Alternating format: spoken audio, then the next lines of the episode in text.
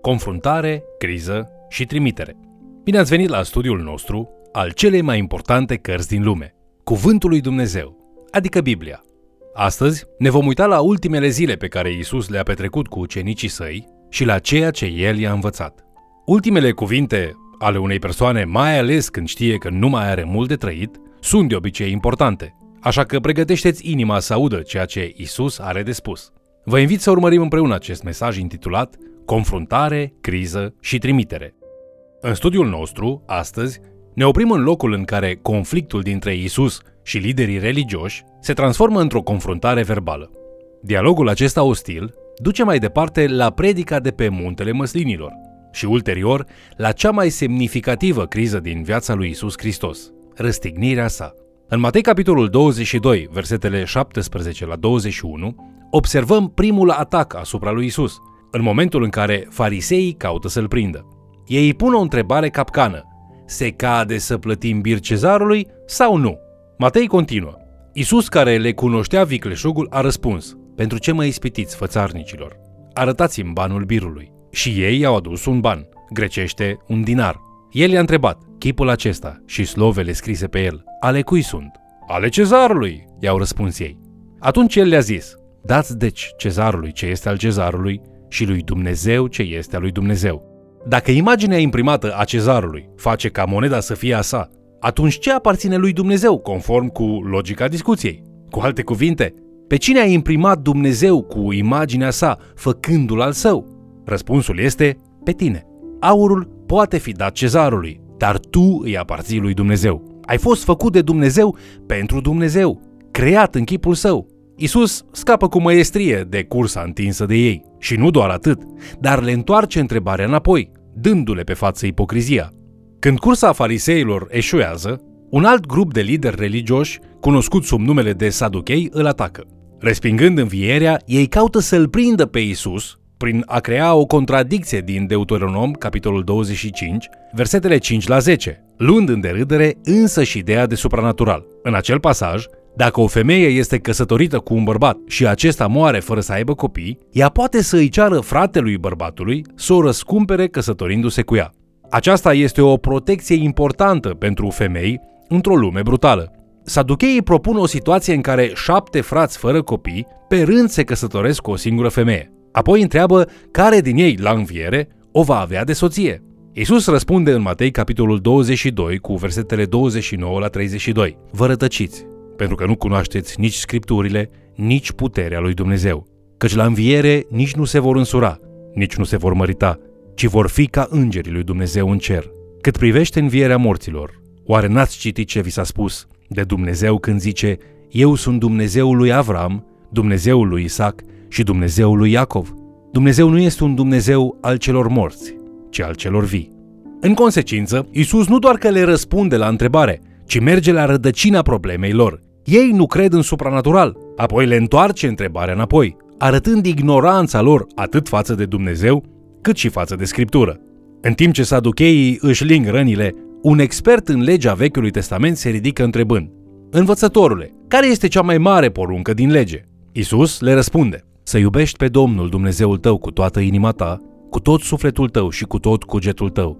Aceasta este cea din tâi și cea mai mare poruncă. Iar a doua, asemenea ei, este să iubești pe aproapele tău ca pe tine însuți. În aceste două porunci se cuprinde toată legea și prorocii. Rezumând aceste două porunci, Isus ne învață cam așa. Uită-te în sus și iubește-L pe Dumnezeu. Uită-te împrejur și iubește-i pe ceilalți. Iubește-i cu aceeași dragoste pe care o ai pentru tine însuți.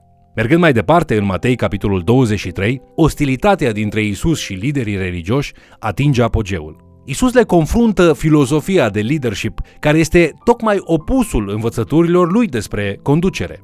Ei sunt încântați la ideea pozițiilor înalte și tratamentelor preferențiale și se cred superior oamenilor obișnuiți. Isus le poruncește celor ce îl urmează să fie smeriți înaintea lui Dumnezeu și înaintea oamenilor. Isus îi mustră pe cărturari și farisei pentru fățărnicia lor și învățăturile false. Ei țin oamenii departe de împărăția lui Dumnezeu în loc să îi conducă la ea. Ei își fac ucenici pentru ei, nu pentru Dumnezeu. Și acești ucenici devin mai răi decât ei. Încalcă promisiuni, trăiesc fără să arate milă, abandonează orice dreptate și conduc fără credință. sunt hoți și îngăduitori cu ei înșiși, cu o inimă plină de fără de lege și, deși își proclamă susținerea pentru profeții din vechime, complotează să-l omoare pe însuși Fiul lui Dumnezeu. Rezultatul la toate acestea va fi distrugerea Ierusalimului. După acest conflict, mergem în Matei capitolul 24 și capitolul 25, care este cunoscut sub numele de Discursul Olivet sau Profeția măslinilor. Când ucenicii săi remarcă măreția clădirilor templului, Isus spune în Matei capitolul 24 cu versetul 2 Vedeți toate aceste lucruri? Adevărat vă spun că nu va rămâne aici piatră pe piatră care să nu fie dărâmată. Evident, ei au întrebări. Spune-ne când se vor întâmpla aceste lucruri și care va fi semnul venirii tale și al sfârșitului veacului acestuia. Isus își începe unul dintre cele mai înspăimântătoare discursuri, aparent îmbinând răspunsurile la cele trei întrebări într-unul singur. Unele profeții se vor împlini la scurt timp după ce Isus le rostește, în vreme ce altele încă nu s-au împlinit, în așteptarea revenirii glorioase a lui Isus. Distrugerea Ierusalimului în anul 70 împlinește multe aspecte din profeția lui Isus, dar sunt altele care vor fi împlinite în viitor. Ceea ce este important pentru cititor este premisa că nu este ușor a distinge între aceste elemente. Ucenicii întreabă, care va fi semnul venirii tale? De asemenea, tot ei întreabă, care va fi semnul sfârșitului veacului acestuia? Știm că, la momentul respectiv, nu înțelegeau pe deplin misiunea lui Hristos. Cu siguranță, nu știau despre moartea, învierea, înălțarea și cea de-a doua venire. Isus, în orice caz, le dă un răspuns la care trebuie să mediteze. Prezice războaie, foamete, cu tremure de pământ, apostazie, inimi împietrite, Evanghelia propovăduită până la marginile pământului și necazuri mari. În Matei capitolul 25, Isus ne prezintă trei pilde menite să explice unele evenimente care vor însoți venirea lui. Pilda celor zece fecioare, pilda talanților și pilda oilor și a caprelor. Prima pildă ne prezintă un eveniment tradițional care are loc înaintea unei nunți evreiești. Zece fecioare, împreună cu mireasa, așteaptă venirea mirelui la o oră necunoscută. Când acesta sosește, ele vor trebui să meargă cu el. Aici, acest lucru reprezintă revenirea Domnului Isus. În pildă, mirele întârzie să vină și se face întuneric. Doar cinci dintre cele zece fecioare au fost înțelepte să pregătească suficient un de lemn ca să aprindă lumină în candele pentru călătorie. Celelalte cinci se gândesc la acest lucru doar atunci când mirele apare într-un final. Ele trebuie să meargă să cumpere un de lemn în mijlocul nopții și până reușesc să-l obțină, este prea târziu. Nu au fost prezente la sosirea mirelui și sunt lăsate afară de la ospăț. Tot așa, Isus va pleca pentru o vreme și se va întoarce ca să aducă de plin împărăția lui Dumnezeu. Cei nepregătiți pentru venirea lui vor fi lăsați afară. La întoarcerea sa, Hristos va judeca orice lampă stinsă. În pilda talanților, din nou prefigurează venirea sa după o lungă absență. Un rege pleacă într-o călătorie lungă și lasă saci cu bani la trei slujitori. Doi dintre ei investesc banii în afaceri și câștigă însutit. Un slujitor mai neînțelept însă îngroapă banii în pământ și îi dă înapoi stăpânului la întoarcerea acestuia, fără să fi muncit sau să fi investit. Primii doi sunt lăudați și recompensați. Cel de-al treilea însă este condamnat. În această pildă, Isus învață că la revenirea sa va judeca fiecare mână goală. În mod similar în pilda oilor și caprelor, Isus promite că la întoarcerea sa va judeca fiecare inimă goală. El va cere fiecăruia care se pretinde a fi al său cum i-a tratat pe cei aflați în neajunsuri, pe străini, pe apăsat, pe cei infometați și însetați, pe cei întemnițați și pe cei goi. El va contabiliza modul în care s-au comportat cu aceștia ca și când s-ar fi comportat cu el însuși așa. Oile care au arătat dragoste în pildă vor intra în prezența sa glorioasă, viața veșnică. Caprele, cărora le-a păsat doar de ele, vor fi aruncate în foc, adică pedeapsa veșnică. În lumina fățărniciei liderilor religioși, cărora le-a fost încredințat însuși cuvântul lui Dumnezeu, Isus proclamă că El îi va judeca aspru pe cei care se pretind a fi religioși, dar trăiesc în păcat și doar pentru ei. După discursul Olivet sau discursul de pe muntele măslinilor, Evanghelia lui Matei se mută repede înspre evenimentele care vor conduce la moartea și învierea lui Isus. Isus are o întâlnire finală cu ucenicii săi, ceea ce cunoaștem sub numele de cina cea de taină, unde el instituie ceea ce va rămâne cunoscut sub numele de comuniune, care se mai numește Eucaristie sau cina Domnului. Ca și botezul, cina poartă mai multe semnificații. Este în primul și în primul rând un legământ de loialitate lui Isus. Este o aducere aminte regulată a ceea ce Isus a făcut pentru noi la cruce. Este un timp de reflexie asupra angajamentelor personale, nu doar către Isus, dar și către cei pe care Isus îi numește ucenici. Anticipând succesiunea rapidă a evenimentelor viitoare, a arestării și răstignirii pentru care Isus a încercat să-i pregătească, Isus declară de asemenea că toți ucenicii săi îl vor părăsi. Pe măsură ce se apropie ceasul și se îndreaptă spre Ghețimani, sub plantația de măslini, Isus demonstrează cum un om drept confruntă o amenințare care se ridică. Deși Isus este tulburat de aceste evenimente, încât transpiră picături de sânge, se roagă de trei ori. Tată, dacă este cu putință, depărtează de la mine paharul acesta.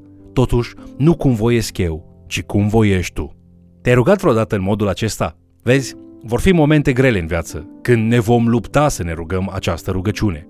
Rugăciunea noastră însă niciodată nu va fi cu adevărat ca a lui Hristos, până când nu vom fi sinceri când ne rugăm. Nu voia mea, ci voia ta să se facă. În Matei, capitolul 26, versetul 56, după ce Isus este trădat de Iuda și arestat, citim, Atunci toți ucenicii l-au părăsit și au fugit. Petru și ceilalți care, cu doar câteva momente înainte, promiseseră că vor muri pentru el, l-au abandonat. Isus este judecat pentru blasfemie și predat romanilor pentru a fi crucificat. Importanța răstignirii lui Isus stă nu în detaliile sale, ci în semnificația persoanei care este crucificată. Răstignirea lui Isus nu este ca oricare altă crucificare, este unică. Este moartea singurului om cu adevărat drept din istorie. Însă nu este și sfârșitul poveștii sale. Învierea lui Isus schimbă totul. Toate promisiunile lui Dumnezeu sunt înnoite în Hristosul cel înviat. Pentru noi, învierea lui Isus este o declarație de credință. Asta deoarece, deși dovezile istorice care susțin învierea lui Isus sunt numeroase, în definitiv, credem o mărturie despre ceva pe care noi nu l-am văzut. Pentru ucenici însă, Hristosul înviat nu era dovada lucrurilor nevăzute, ci întâlnirea tangibilă și unic transformatoare, care dovedește că toate promisiunile biblice sunt reale. După ce l-au văzut pe Isus în toată gloria învierii sale, nu mai erau îndoieli, nu mai era teamă. Nici oameni, nici fiare, nici demoni sau urgii ale naturii nu puteau să intimideze. Moartea și-a pierdut boldul pentru ei. Isus a trecut prin acest văl și s-a întors într-un trup nemuritor glorificat. El a dovedit dincolo de orice îndoială în inimile și mințile lor că toate promisiunile lui Dumnezeu sunt da și amin în Isus. Așadar, moartea și învierea lui Isus sunt două din faptele esențiale care constituie Evanghelia creștină. După învierea lui Isus, găsim în Matei capitolul 28, versetele 18 la 20, ceea ce numim Marea Trimitere. El spune, Toată puterea mi-a fost dată în cer și pe pământ. Duceți-vă și faceți ucenici din toate neamurile, botezându-i în numele Tatălui și al Fiului și al Sfântului Duh. Și învățați-i să păzească tot ce v-am poruncit. Și iată că eu sunt cu voi în toate zilele până la sfârșitul veacului. Când studiem Marea Trimitere cu atenție, descoperim că este o singură poruncă în ea, dar sunt trei pași. Porunca este faceți ucenici. Pașii, câștigați botezați și învățați să fie supuși. Parte din supunere este supunerea față de trimiterea însăși, astfel încât ucenicii sunt numiți ucenici care fac alți ucenici. În încheiere, întreabă-te, sunt eu un ucenic care face alți ucenici? Când Isus se va întoarce să judece, aceasta va fi întrebarea pe care o să ți-o adreseze. Dacă răspunsul tău este nu, roagă-te și cere lui Dumnezeu să te conducă pe calea pregătirii și transformării spre a fi un ucenic care face ucenici. Vă mulțumesc pentru că ați fost alături de noi studiind Cuvântul lui Dumnezeu. Am abordat multe informații în lecția de astăzi. Studiul nostru a fost doar unul sumar. Întoarce-te și revizuiește cartea lui Matei, cerându-i lui Dumnezeu să-ți deschidă ochii pentru a vedea și urechile pentru a auzi ce vrea El să înveți. Mă rog ca dragostea și puterea învierii sale să fie asupra ta și a vieții tale. Te invit să ne urmărești în continuare și, de ce nu, să mai chem cel puțin o persoană să ni se alăture.